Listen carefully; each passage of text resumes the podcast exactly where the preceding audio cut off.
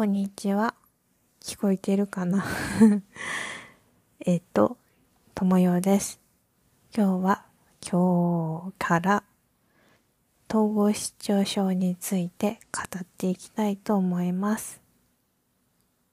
斉藤道夫さんの方に、えっと、統合失調症、えっと、えっとが多い。えー、分裂病というのは言葉の病気なのだっていう書いてある本があるんですね。例えば言葉がうまく使えないとか、コミュニケーションが取れないとか、それはあの脳の疲れとか混乱から来ることで、えっ、ー、と、なんか、それで対人関係にトラブルトラブルっていうか、関係を築くのが難しいって記されてた気がします。ちょっとうろ覚えでごめんなさい。でも、私は、ちょっと急に大きくなっちゃったんですけど、言葉によって統合失調症は支配されている病なのかなと体感しています。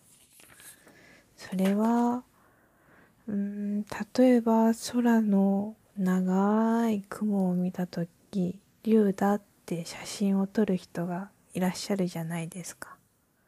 それを、多分、多分ですけど、最初は、から竜だっていうよりかは、雲を見て、竜みたいな雲だなっていう爆発を踏んで、で瞬間的に竜って捉えるようになったんじゃないかなと思っています。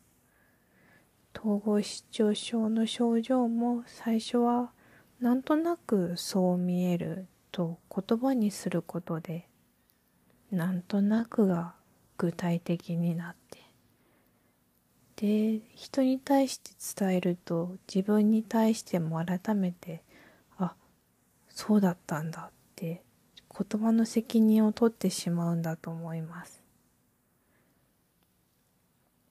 昔のまだ薬があんまりいいのがなかった、いいのが、うん、なかった時代は、私利私滅の言葉を話していたと書かれていたのは、きっと脳の混乱や疲労もあっただろうけど、私の見解としてはわざと言葉にしないことで自分を守っていたんじゃないかと思っています。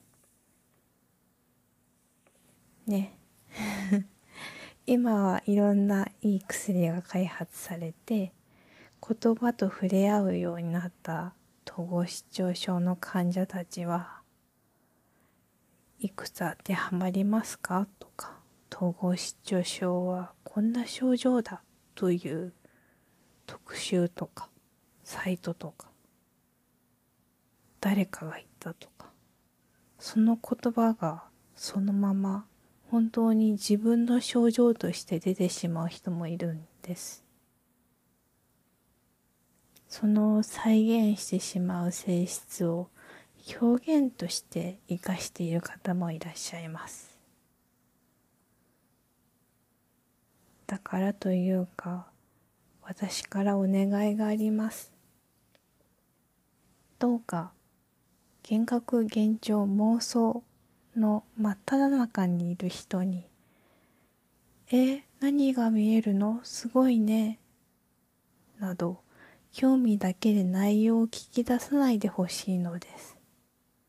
その人は言葉にすることによって曖昧なところまで具体化になって話してるっていうよりさらに体験してるのだと思います。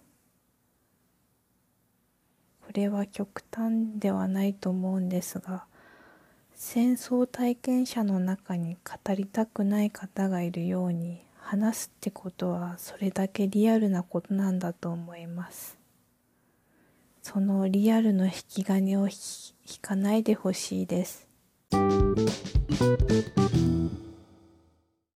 テレビでなるべく怖いものは見ないようにしています。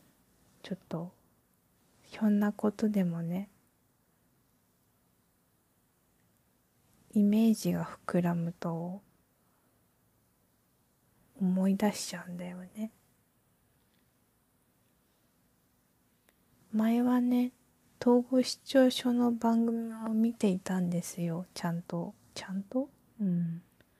でもそれを見るためにそういえば私もいや私の方こそたくさん薬飲んでたなとか過去の思い出すことで当時の体験を繰り返していたなと思って。でもねでも言葉にすることで見え方が変わって楽になる方もいらっしゃいます。なので一概に否定ができないという。